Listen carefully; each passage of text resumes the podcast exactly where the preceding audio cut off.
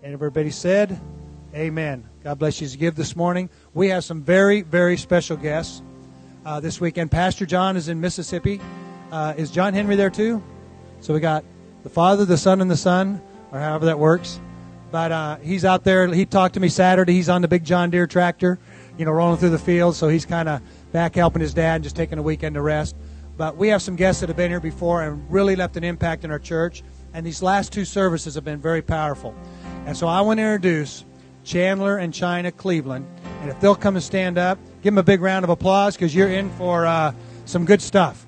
Amen. And I would encourage you to get on the internet, go to churchontherock.org.org, and go. These messages will probably be up there in a matter of a few days. And look at these other messages. If you want to find out who God blesses, and if you want to find out 10 keys to, to seeing a great harvest come in your life. Well, I'm going to turn right over to you. Tell us where you've been. I mean, you've been traveling, and, and now you're at the big city, and then you go back to these little countries like uh, where? God bless you, Pastor Mike. We are, um, is that one better? Good morning. Yeah, it's still morning. Uh, good to be with you again. Uh, we have had a tremendous time with you last night and uh, this morning, the earlier service. Uh, you are just uh, wonderful people in a wonderful place. And God is in Texarkana. Can you imagine that? God is in Texarkana. Amen? Yes.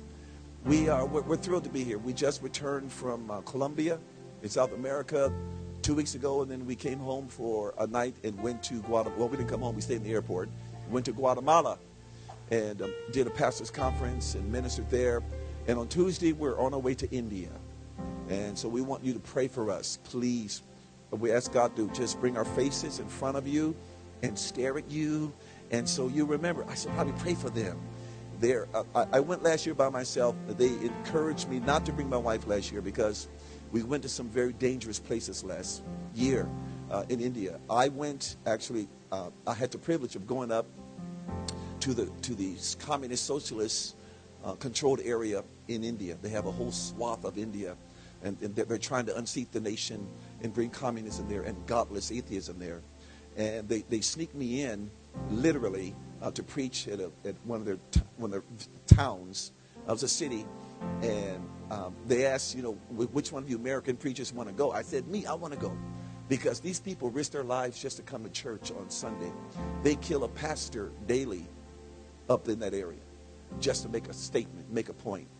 And I said, if, if, if they can give, they can risk their lives to worship Jesus, I can also. I'm tired of being an American Christian.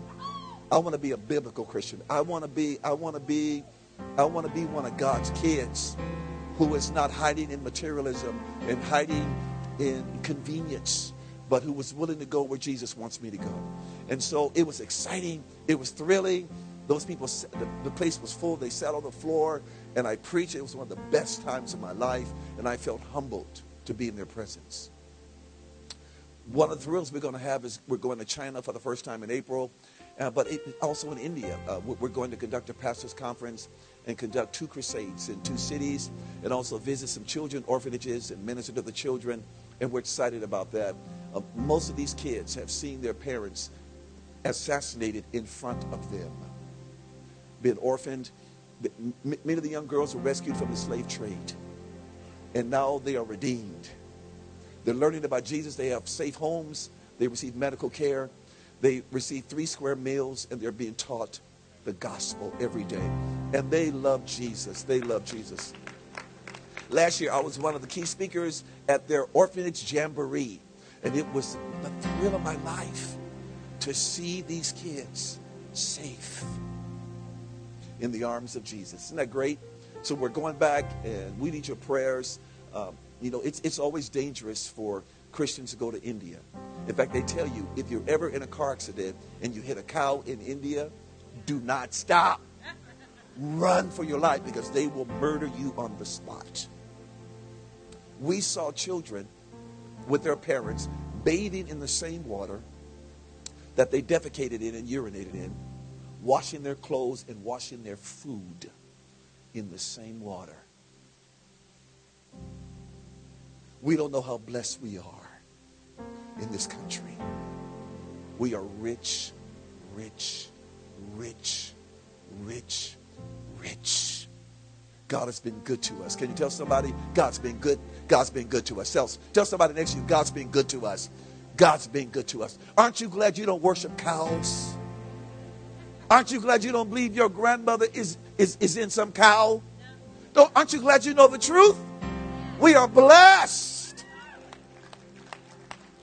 I come back and I want to kiss the ground in America. Lord, thank you for our freedom to worship Jesus in this nation. We are so immensely ministered to by the Lord. And so please, please pray for us. We leave on Tuesday. And by God's grace, the care will be there by three weeks ministering. And I had to warn them, said, look, you, are not going to wear me out. You're not going to, because they would run you into the ground in India. And so I just had to put some parameters up, but we're going to bless the Lord. Amen. And we're, we're going to sing a song. Ah, also, they told me to let you know we have some CDs out on the table there. And there's just one I want to highlight. Um, and I just had this sobering experience in Bogota, Colombia, two weeks ago. This couple, uh, the elders in the church, stalwart, strong, powerful believers, raised godly children. And their son, 24, committed suicide two months before we arrived, the day after he graduated from law school. And what happened was, is that he wanted to be a musician. He felt that was his destiny. His parents said, No, we want you to be an attorney. Musicians don't make any money. You can't do that. You need something secure. And so, to please them, he went to law school. And the day after he graduated, he committed suicide. He left a suicide note and he told his parents, I wanted to be a musician, but you want to be, be an attorney? Okay, I did what you wanted. Now I'm out of here. You got what you wanted. He wrote in the note, You got what you wanted. And uh, there's a tape I have, a CD I have called Children of Destiny. And it teaches you from uh, Proverbs 22 and 6 what it really means to train up a child in the way they should go. Not the way you want them to go, not the way you want to relive your glory vicariously through them, not the way you think because you're an athlete, your son has been an athlete, maybe he's an artist. And only when he walks in his destiny will he love you and love your God. And he'll never, he'll never leave that purpose and destiny. I, I deal with that very powerfully. I, I, I, tell a lot of my own stories. I'm very transparent. Learn from my mistakes and don't make them. Uh, all of our children love God. They're all in the ministry. They all worship Jesus. They're all missionaries. And so, by God's grace, but it's truly by God's. All of this is by God's grace. Have you noticed? But that, that tape is out there. Also, Heavenly Physics is one I would strongly recommend because it deals with the number one destroyer in relationships. And you have to listen to it to find out what it is because I'm not going to tell you everything. Okay, we're going to sing.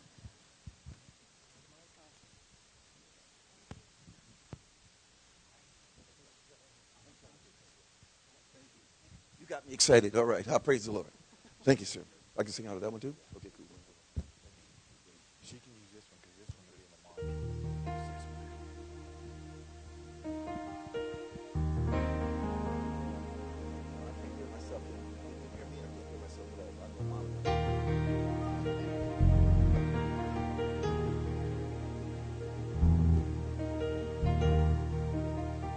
Thank you for coming with us to India through your prayers and through every gift. Thank you.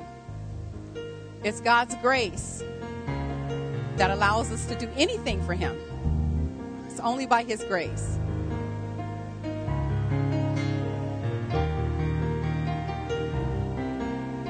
Yeah. Amazing grace, how sweet the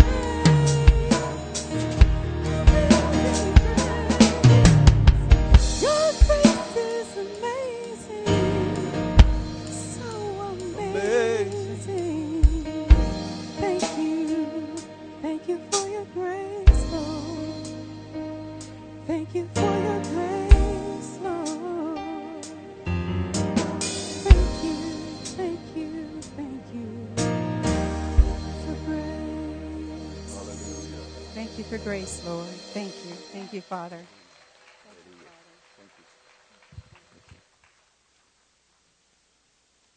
How many of you love His grace? Well, let's go right to the Word of God. God has a word for you today. Hallelujah. Ezekiel chapter 40. Ezekiel chapter 40. The Lord put this word on my heart for you in Guatemala. He said, Tell them this at the 1045 service. And so, in the beginning of Ezekiel 40, the first five verses. Actually, the first four verses, we'll begin there. Then we're going to turn to Ezekiel 47. In the 25th year of our exile, at the beginning of the year, on the 10th of the month, in the 14th year after the fall of the city, on that very day the hand of the Lord was upon me, and he took me there. In visions of God, he took me to the land of Israel and sent me on a very high mountain, and on whose south side were some buildings that looked like a city.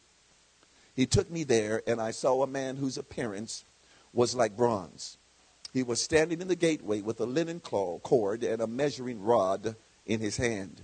The man said to me, Son of man, look with your eyes and hear with your ears, and pay attention to everything I am going to show you. But that is why you have been brought here. Tell the house of Israel everything you see. Turn over to chapter 47. Chapter 47. We'll read the first few verses to verse 6, and then we'll also read verse 12. The man brought me back to the entrance of the temple.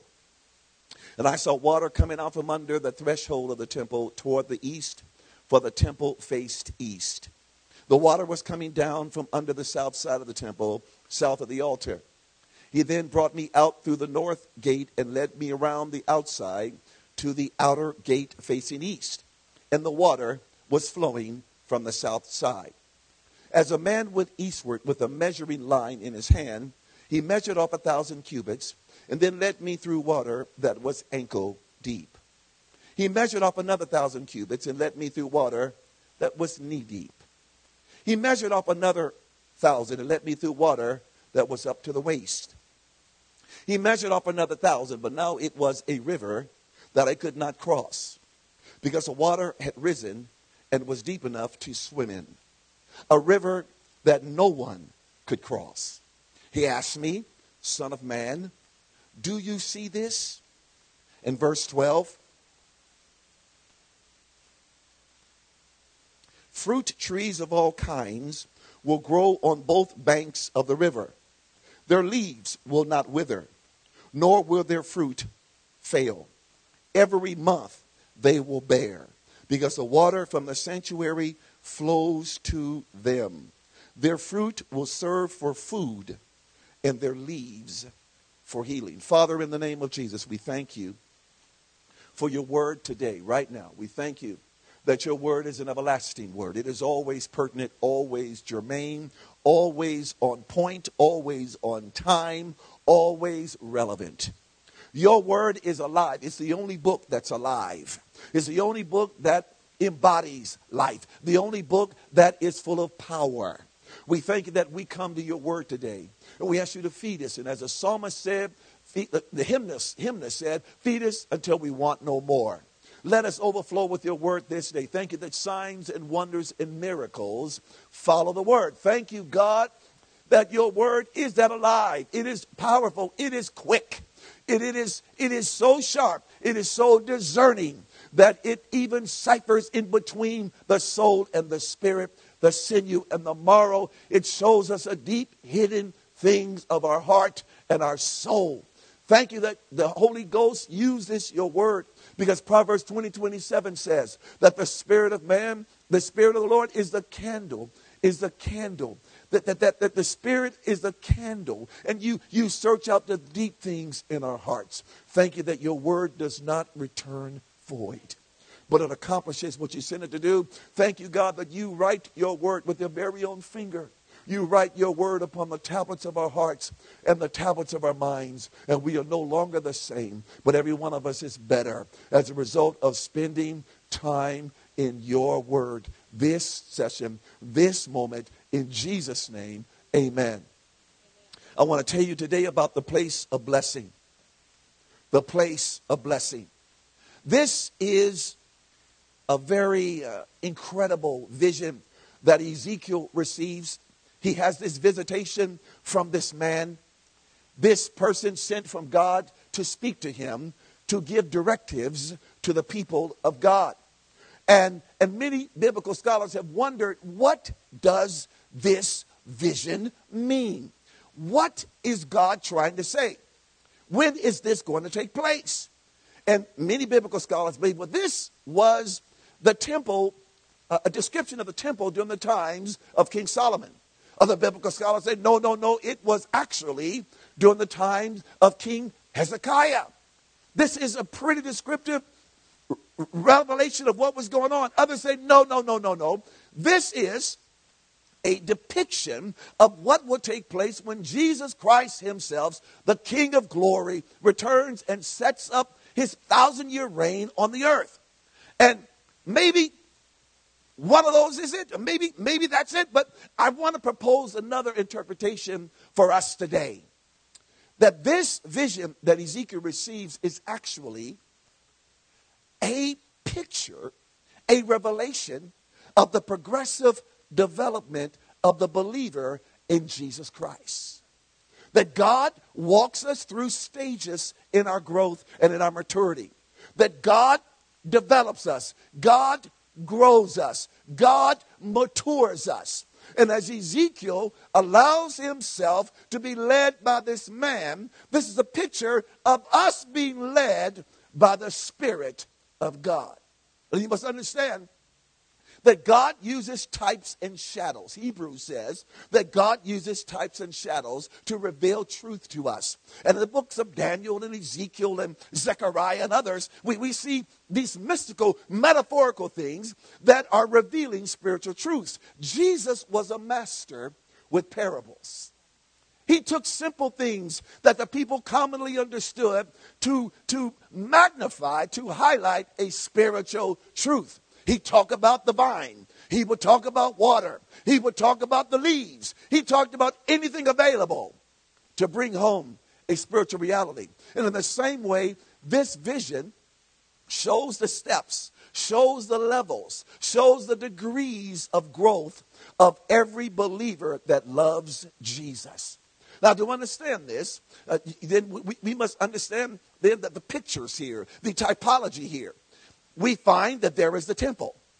The temple is where God dwells, where he lives, where he would take up residence. He promised Solomon, he said, after you've built this temple and dedicated it to me, I will be there. We also see there's an altar which was there, of course, as a place of sacrifice, a place of yielding, a place of surrender to the living God.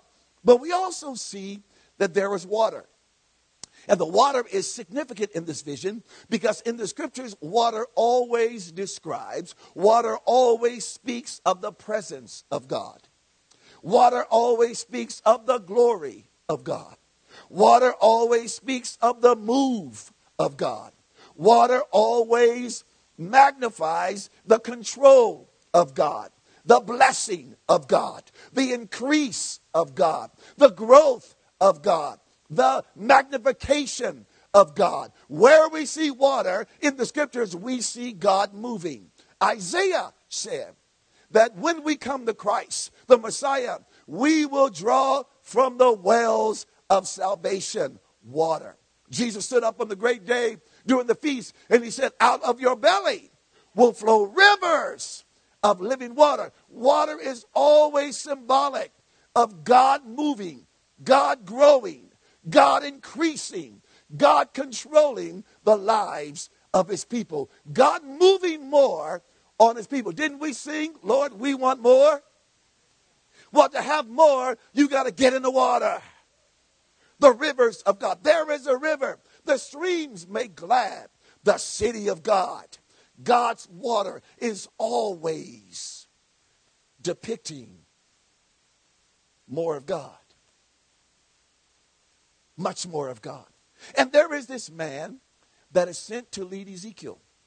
This man symbolizes the person of the Holy Spirit who was sent into the life of every believer to lead us deeper into the things of God that we follow the Holy Spirit. He is the one now who is ministering to us. He is the Spirit of Christ. He is the one now involved in our lives. Christ is seated at the right hand of the Father. The Father is there waiting until it's time to send the Son back. But right now, the Holy Ghost is here. And Jesus said, It's better for you that I go away because I will send the Spirit of the Lord. How many of you know He dwells with you? How many know He's here to teach us and guide us and direct us and show us things to come? Do you know that believers should never be caught off guard? Because the Holy Spirit is in you and He knows the future. He knows everything. And if you have a hearing ear, He will speak to you and show you things to come. He's the best friend you've ever had. And so the, this man represents the Holy Spirit sent into our lives to lead us. And so Ezekiel then typifies the believer. He typifies us, who is led into the deep waters of God. Now, notice something here. Ezekiel had a choice to make. He willingly surrendered.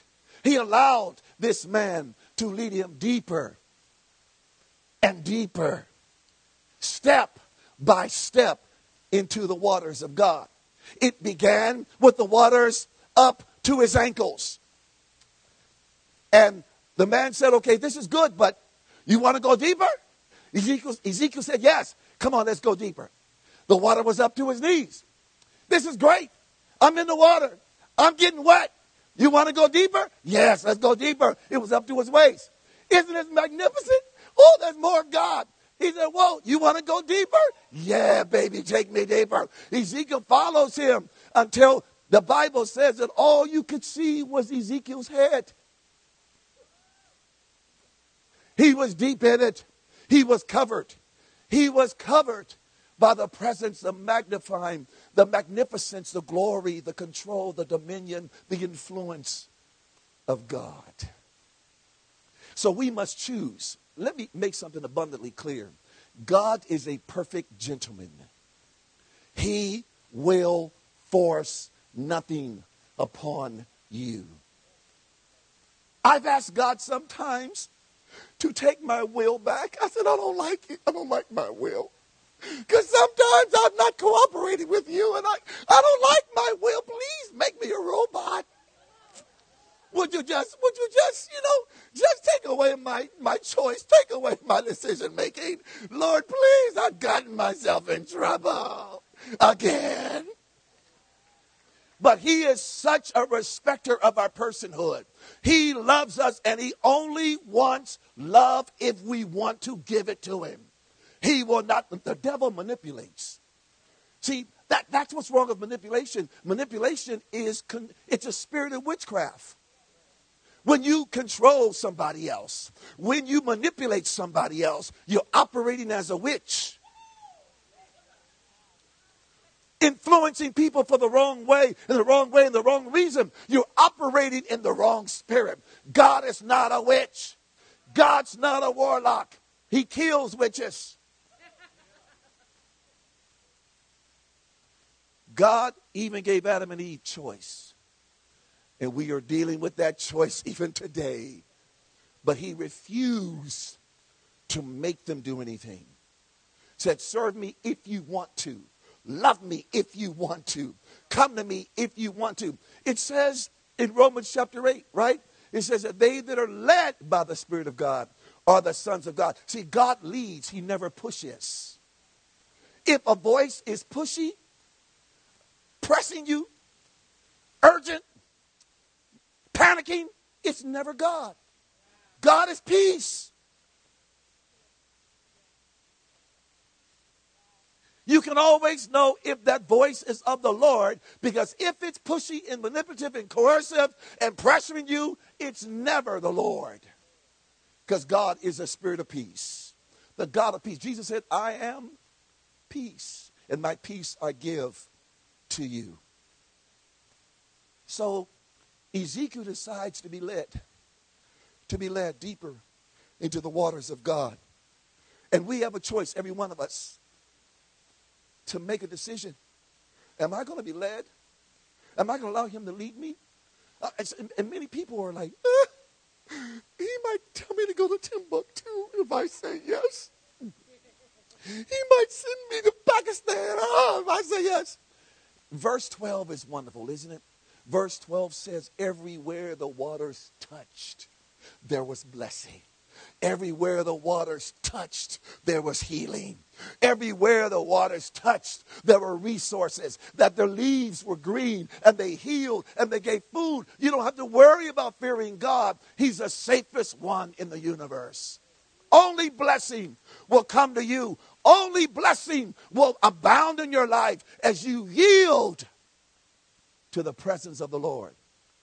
As you choose and decide to allow Him to lead you deeper into His waters. How many of you are ready to go deeper? Who doesn't want healing? Who doesn't want blessing? Who doesn't want more of God's resources and riches in their lives? And that's available to us, but He is not going to beg and He is not going to force you. He's a gentleman. Tell somebody the Lord is a gentleman. So let's go back to this now. Now, what, what does each of these stations mean? The water up to the ankles, the water up to the knees, the water at the waist, the water so, so deep that only his head appeared. Well, the water up to the ankles is symbolic in the stage of development of the believer in being born again. You step into the water. Isn't this great? My sins are washed away. I'm born again. I'm going to heaven. Whoopee doo, yeah. Jesus said that heaven gets so excited, they throw a party in your honor. When you come to Jesus, I mean, imagine the people that will receive Christ at the Jesus Fest. Pastor Mike says that they make at least five altar calls and people respond, and that bi- the angels will be busy that day partying. I mean, they're going to be, yeah, yeah, let's put party time. Oh, yeah, let's do the line. Come on, all right. Lead us in the line. Hey, hey, hey, yeah, hey. I mean, the angels are dancing and, and, and they are thrilled because they get it. They know the redeemed are blessed. They know the redeemed are washed. They know the redeemed have been rescued from Satan and hell and damnation. That's why the Bible says, let the redeemed so. Let the redeemed of the Lord say so. And the angels understand the reason to party. They're looking for an excuse to party anyway. They seize the moment and they rejoice whenever anyone, just one. My wife often says this to people. She says, even if you were the only person on the earth, the only person, Jesus still would have come and died for you. You're not a number. You're not a statistic. He knows you. He loves you. And, and there is rejoicing in heaven when one comes to Christ. And, it, you know, it's, it's symbolic of the, the, the, ankles because, you know, our feet don't go where we used to go. You know, we don't do what we used to do because we're changed. Oh, happy day. I mean, we sang it, didn't we? I mean, he's washed my sins away. Uh, my, my, my intentions change. My, my heart changes. My, my desires change. My, my hunger changes. My, my, my interest, everything about me is transformed because all things have become new. And I'm in the water. And it's great. And Jesus is mine. And I am his. And everything is hunky dory. It's just marvelous. Pedal in Espanol, pero means but. If the waters, if the rising of the waters, if if if the waters are symbolic of the control, the dominion, the influence, the power, the effect, the move, the presence of God.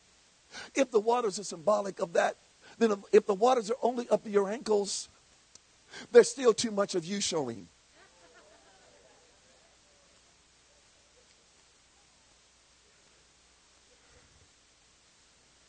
Let me move this out of the way. It's hindering my flow. You see, the water symbolized the growing influence of God, the increase of God, maturity in God. God being in control, not us. God being magnified, not us. God being glorified, not us. God being seen, not us. And so if the waters are only up to your ankles, I mean, we're happy for you. Glad you're going with us. The train's coming for us. You're going to be on board. But it's time to grow up. Peter put it this way He said, Desire the sincere milk of the word that you may grow up. Paul said, Listen, in Ephesians 4:15, Paul said, You got to get this right. Grow up in all things. He said, He said, speaking the truth in love. Grow up in all things, not the areas you like, not what's convenient, not what's comfortable for you. God will confront you about the areas where you don't want to grow. But it's time to grow up. He will talk to you about your money and the way you handle it. Leave me alone. It's my money. No, it's not. You're a steward. You're a trustee. That's all you are. It's my money. But this is my wife. No, she's not your wife. She's my daughter. And that's my husband. No, he's not your husband. That's God's son. And the children he gave you are loaned to you. Psalm 127 says that they are loaned, they are loaned, they are loaned from God. They are entrusted to you for a season. And God wants them back. We are training them for God, not training them for your dreams, training them for God. We want to place them in his hands, obedient and ready to serve the Lord. Everything you have God has loaned to you. We belong to Him. And so it is important for us to grow. The, the scriptures say we go from faith to faith, and from glory to glory, and from strength to strength, and from grace to grace. We are always to be abounding in the grace of the Lord, growing and growing and pressing in and pressing in and moving in and moving in. And so Ezekiel says, This is really wonderful being saved, but I need to grow, don't I? And the man said, You got it. Let's go deeper. And the waters came up to the knees. Now, you know what that means. That's a place of prayer. See, we got to deal with this. You're not growing until God captures your knees. His influence is not really increasing until God captures your knees.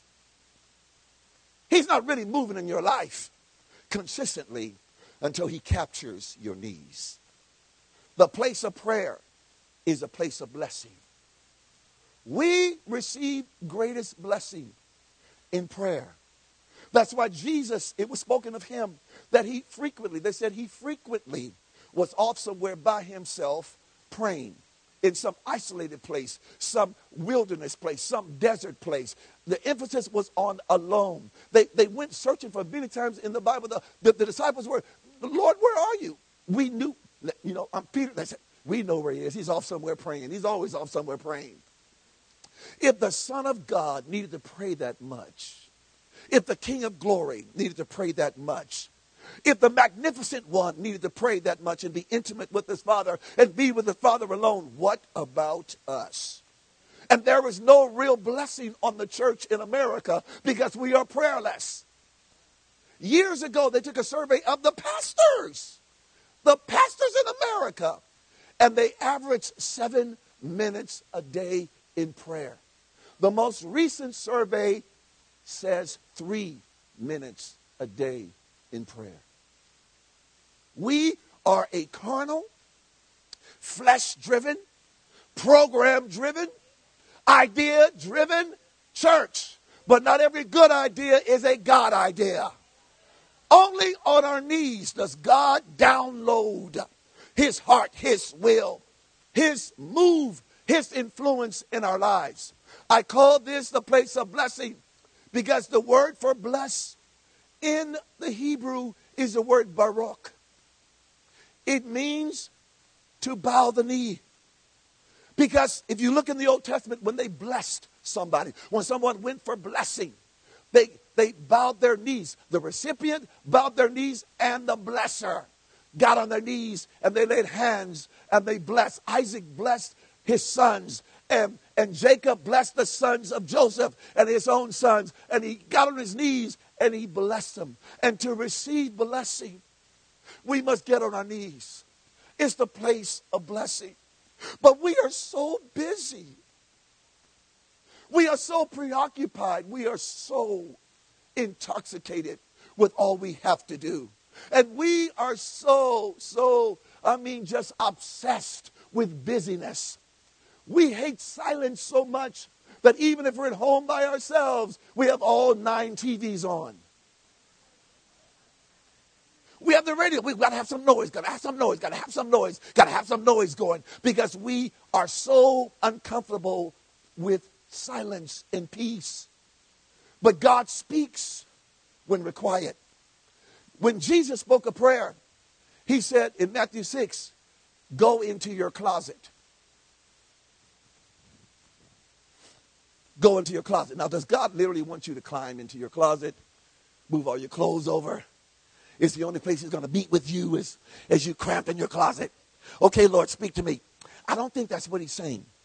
But He is saying a place of privacy, a place of seclusion, a place where you're alone, a place where you're uninterrupted, a place where you are not busy, a place where you can be still, a place where you leave your cell phone somewhere else. Some of you listen to your cell phone more than you listen to God. Your PDA is your God. Some people take their cell phone into their prayer time. Oh my God, somebody's calling me. Oh, you, you know, you're really too busy and you're too important. I date my wife every Monday night, and we've done this for about 32 years of our marriage, and rarely, it's a sacred time, rarely do we ever miss it. Uh, if, if we miss it, we make it up another night of the week. But we date, and, and on our date, I leave the cell phone at home because I'm there to be with her.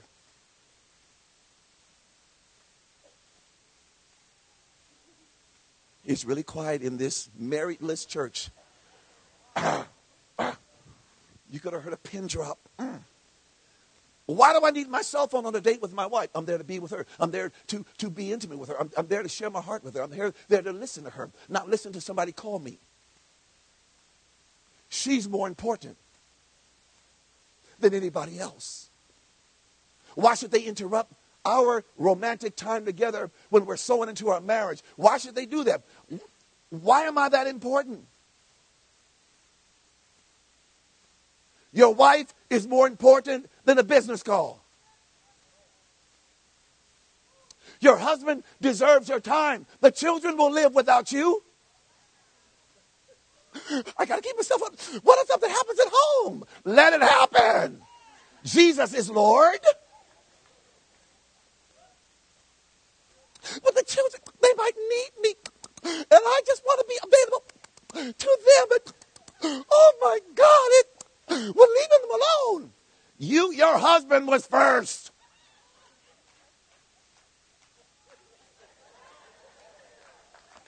And when your children are gone, you're going to look at each other and say, Who are you? Who are you? I don't know you, stranger. Oh, I knew you 25 years ago. Who are you now? I don't like you, whoever you are. Because you have not maintained intimacy and romance. You have not maintained contact and closeness. You let those little bookers get in between you.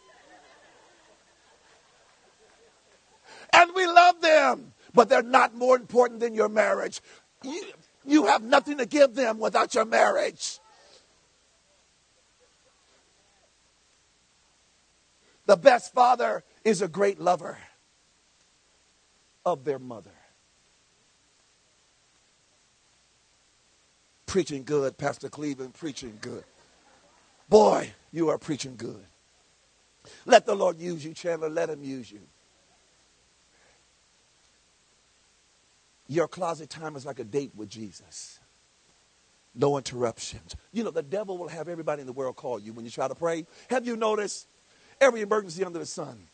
When you go into your time of prayer, I mean, anything he can think up, he will try to pull it off to distract you because he knows that the place of prayer is a place of blessing. He knows that as you fall on your knees, and I don't, I don't mean you have to be on your knees. My wife and I prayer walk. And sometimes, you know, we, we lie in the bed and pray, but sometimes I fall asleep. So I, I try not to do that because you know it gets too comfy, and you know, you know, the, and, and the spirit of sleep comes over me, and uh, and, and you know, it's, it's, over. But you know, but but we we, we we we need to be in that place where we're, we're alone with Jesus, where we're with Him, where He's more important. And you know, you know what the Bible says? If my people, which are called by my name, would what? Would what? Would what? See, only the humble pray.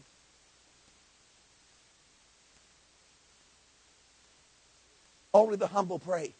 If you don't pray, it's a strong sign you're not humble. Because the humble realize their need. I don't know what to do. There are too many issues in my life. I, I, don't know what to do with my wife. I don't know what to do with my husband. I don't know what to do with my children. I don't know what to do with my parents. I don't know what to do with my job. I don't know what to do with the ministry. I don't know what to do. So I find myself on my knees crying out to you.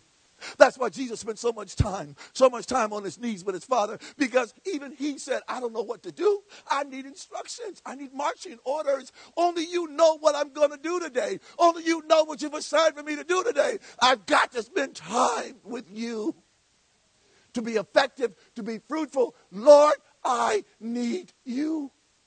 I need you. I'm not so presumptuous. I'm not so arrogant. I'm not so proud. I'm not so conceited that I cannot fall on my knees. If you pray, God will bless your business. Peter thought he was an expert fisherman, right? So in Luke chapter 5, Jesus decided to teach him a lesson. The Bible says at the Lake Gennesaret, there were, the historians tell us there were thousands of boats. And Jesus picks Peter's boat. Hadn't even had a real conversation with Peter before, but he picks Peter's boat. He says, Hey, I'm compensating, I'm commandeering your boat. He doesn't even ask for permission, he just takes it. Jesus just takes stuff. And so he, he takes his boat And because he, the crowds is so great and he's afraid of them pressing against him and, and, and, and really I'm choking him. I mean, they, they're suffocating him. And so he, he gets on the boat and he teaches. And after he's done teaching, he turns to Peter. He says, Cast your nets on the other side. I'm about to bless you. Because you know what? God will never use you and not pay you. People will use you and not even say thank you. God always blesses. He, he's a rewarder. He's a rewarder of them who diligently seek him. He will pay you, and God pays well. And so he tells Peter, Peter, throw your nets on the other side. Peter said, Look, whoa, whoa, whoa, whoa, whoa. You're a carpenter? You're a teacher? Stay in your lane. Stay in your anointing. Stay in your. I'm a fisherman. We fish all night. We fish all night. Now, look, I know fish. Fish don't come out during the day in the shallow water. The fish don't do that. That's, we, that's why we, we you know, that's why we go out in, in the night when the sun's away. Then the fish come out to the shallow water because the sun is gone. It's broad daylight. The fish are now in the deep. You, you, and, and, they don't rise, and our nets can't go deep enough. And he says, but, but, but, but, but, since you're Jesus, I'm going to listen to you. Now, Peter owns a fishing business. He calls his partners James and John. Why? Because when he obeys Jesus, in the, in the realm of his expertise, he obeys Jesus. Jesus shows him, I know how to fish too because they have a they, they have a harvest of fish. They have a catch that is so great it breaks peter's nets and breaks james and john's nets from their boats that come over. Because jesus knows your business better than you. And if you get on your knees he'll give you witty ideas and inventions. And he will bless you and he will prosper you and he will show you what to do he will show you the trends that are coming. He will show you what people will buy. He will show you where to position yourself. He will show you everything. If you find yourself in humility, because he says, If my people who are humble, they will pray. Then I can heal the land. But you've got to humble yourself because the humble pray. The, and he gives grace to the humble. If you find yourself on your knees and you know, do I have to get on my knees? Sometimes I think so. Because when you get on your knees, you remind yourself, You're God, I'm not. And the knees is what? The place of blessing. You position yourself to be blessed. You position yourself to receive from God. You position yourself, and He blesses you because you're in the place of blessing. God's calling us back to prayer. I think most of the church is between the ankles and the knees. We go back and forth. And we have seasons of prayer.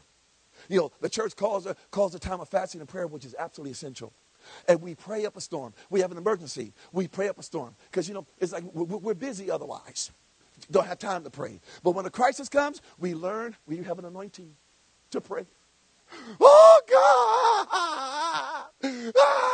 Ah, oh, so now you have time. Thought you were too busy. Thought you were preoccupied. Thought you had too much to do. God needs to capture our knees. Only when we, he captures our knees is it evidence and proof that the waters are rising. Now, the next level, he says, is up to the waist. That's the that's prophetic. It's the area of fruitfulness and productivity, multiplication, ministry, anointing, fruitfulness is, is, is, is a, a sign that God can use us now. Because once He's captured our needs, then it means that we're listening to Him. We're spending time to get orders, to, to find out what He wants. So we're in the right place at the right time, doing the right thing, saying the right thing. After He has our needs, then He can really begin to give sustained anointing, sustained grace sustained ministry power, sustained effectiveness but only after he captures our knees. It's a wonderful place to be in the place of ministry, the place of fruitfulness. Because Jesus commanded, He says, I want you to bear much fruit, not a little bit. And isn't interesting? He said, If you abide in me and my words abide in you, you will bear much fruit. Didn't he say, didn't he say you can do nothing without me? We've got to find ourselves on our knees. I, I, I know, I know the Lord told me, the Lord told me to tell you that miracles await you like instantly if you will let him capture your knees today, he's going to do it to prove a point. Have, have you ever noticed? Have you ever noticed how baby Christians get all their prayers answered? It's really frustrating. I want to submit my request to them. Because, you know, God's making a point. He's proving a point. He's proving himself. He's, okay, I want you to trust me. This is the way to follow me. It's like when you get older, it's like, you can wait a while. you got this list. You can wait. You can wait uh, because I'm growing you and developing you. I want you to be, be fast with me too. But, but when God is introducing a new area into our lives, he will move faster, muy rápido. Because he's encouraging us, inspiring us. So this is, will be a new area for some of you. Expect some quick answers and miracles. Because God wants to encourage you, keep on doing this. This is me. Finally, Ezekiel says, This is all good. Ministry is great. Fruitfulness is wonderful. Anointing is powerful. But Lord, I want to go deeper. And he finds that, he says, the river is so, the current so strong that, that, that he swept along. He, he just led by the current. He lost control. Wherever the river goes, he goes. Wherever the presence of God goes, he goes. Wherever the leading of the Lord goes, he's just swept away. He's carried away. He's completely under the control of the Lord. And all you see is his head. That's Jesus. See, he's all covered up. As you go deeper, people will not see you anymore they'll see Jesus. They don't need to see you and me. They need to see the Lord of glory. They don't need to see you and me. They need to see the Savior. They need to see the healer. They need to see the deliverer. And as you yield and allow yourself to go deeper into the things of God, it will bless your life and also cover you up. And all your mistakes and all your faults and all your flaws will be covered by the blood and the glory of God. It all begins by yielding to that man, the Holy Spirit, who comes as a gentleman saying, Do you want to go deeper? Will you follow me into this? Can I lead you deeper into this? Will you come with me? I'm calling you. You, you know something that breaks my heart? When, when Jesus was in the Garden of Gethsemane, he, he, he begged his, his disciples. He said, I need you to pray with me right now. But they went to sleep on him. He came back three times. He said, he said, I, I need you to pray with me. I mean, you know, we always go to Jesus for what we need. But what about when he needs us? We're too busy. We're preoccupied. We're, you know, we're, we're doing our thing. We're doing ministry. But he cannot call us into a place of prayer because we have our agenda. There is not a faithfulness to go into the closet on a regular basis, to set aside time, carve out time. And now, let's be realistic. If you've never done this before on a consistent basis, let's be realistic. Let's be real, okay? Just start with 15 to 20 minutes a day. Make a commitment to do that. Spend time with Jesus. Get, get the word of God out and, and sing to him and pray and, and bring your needs and, and, and listen to him. And then in a month, you know, increase it by five minutes. Then another month, increase it by another five minutes. And because you'll find that, that, that every day with Jesus is sweeter than the day before. You'll find that His presence will grow in your life. You'll find that the intimacy will be so joyous to you, and you will be so blessed by the intimacy with Jesus. And then you find yourself increasing incrementally and increasing incrementally. And before you know it, you'll be praying an hour, and you'll be, oh my God, what happened to me? What did, what did Chandler do to me?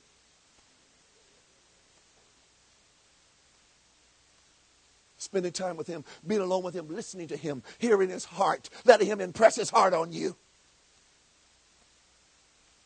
And the Lord told me, as you begin to spend time with Him on your knees, He's going to bless you, bless you, bless you. I heard Him say it miracles, miracles, miracles on a regular basis. He's going to do things even before something happens, he's going to preempt the devil. Talking about, talking about preemptive strike, God's about to preemptively strike in your behalf it won't even happen because God's going to cut it off at the pass.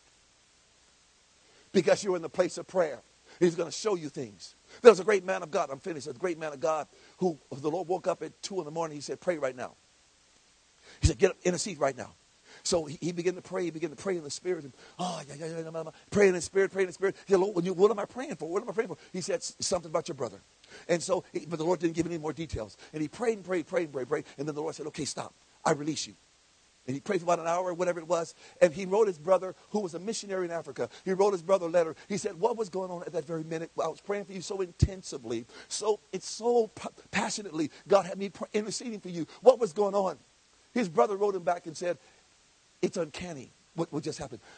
At the very minute you were praying for us, I was going to put our baby in the basket, and underneath the blanket in the basket was a viper. And for some reason, I stopped.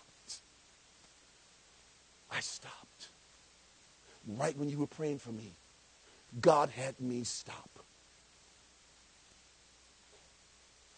What disasters can be averted if we're in the place of prayer? What disasters can be averted if Jesus could say, Pray right now? What disasters could be averted if Jesus could say, I, I need you in the place of prayer. I need you on your knees. I need you in your devotional time. I need you not to not to neglect your devotional time. Don't do that. Be here with me. I need you here with me because I'm going to preemptively strike and bless your family, bless your neighbors, bless this city, bless this nation. I'm going to use you in prayer to hit the enemy before he hits us. It's time for God to capture our needs. Paul says, yes, pray without ceasing, pray always, and we will learn that all day long, be checking in with God, all day long, inquire the Lord, all day long. But there is that's no substitute, no replacement for your devotional time with Jesus, for the place of blessing where you're alone. You turn everything off and you're just alone with Jesus. You know what happens in worship? Worship, all the terms in the scripture in the Hebrew for worship are marital terms. It means to dwell with your spouse in intimacy, to dwell, to dwell with the Lord, to be with the Lord. All these terms are marital terms. And you know what happens in the place of prayer, the place of blessing? God gets you pregnant. Some of you say, ah! No, a good pregnancy, a good one. Pregnant with the things of God, the, the, the blessings of God, the ideas of God, the flow of God the ministry of God, the glory. He wants to impregnate us in the place of prayer. But it begins with the knees. And uh, I, we're going to give you an opportunity to come up, if you want, to the altar, just as a prophetic gesture. It won't take long. And say, God, today I'm giving you my knees. Don't make a promise to pray two hours a day. Come on, come on, let's be realistic. Let's take something we can handle, take something we can actually pull off, take something that we can commit to, and then let by His grace, He will grow the time. Amen? Nothing, nothing, nothing, you know, grandiose. Lord, but I, am going to give you time every day. I'm going to I'm going to make this date with you, and I'm going to keep it every day with you. God, and you know, and if you miss, don't don't condemn yourself. Don't beat yourself up. There's grace. Tell somebody next to you, there's grace. The next day, just get back on, get back on the horse. That's all. We serve a God of grace. How many of you want more? You said you want more. How many of you want more? This is the way to receive more. But, but there's a word for you business owners. I'm telling you, God is going to give you ideas. He's going to show you trends and shifts. Before it happens, He's going to let you know you're going to be in the right place at the right time if you let Him capture your knees. Capture your needs. We're going to pray for you. But before we do, Pastor Mike is going to come and because we're going to spend some time ministering at the altar if you like. But Pastor Mike is going to share with us. Thank you, Jesus. Great, great word. Amen. Thank you, Jesus. Come on, let's give him a hand clap. Thank you, Jesus. Amen. I'm telling you.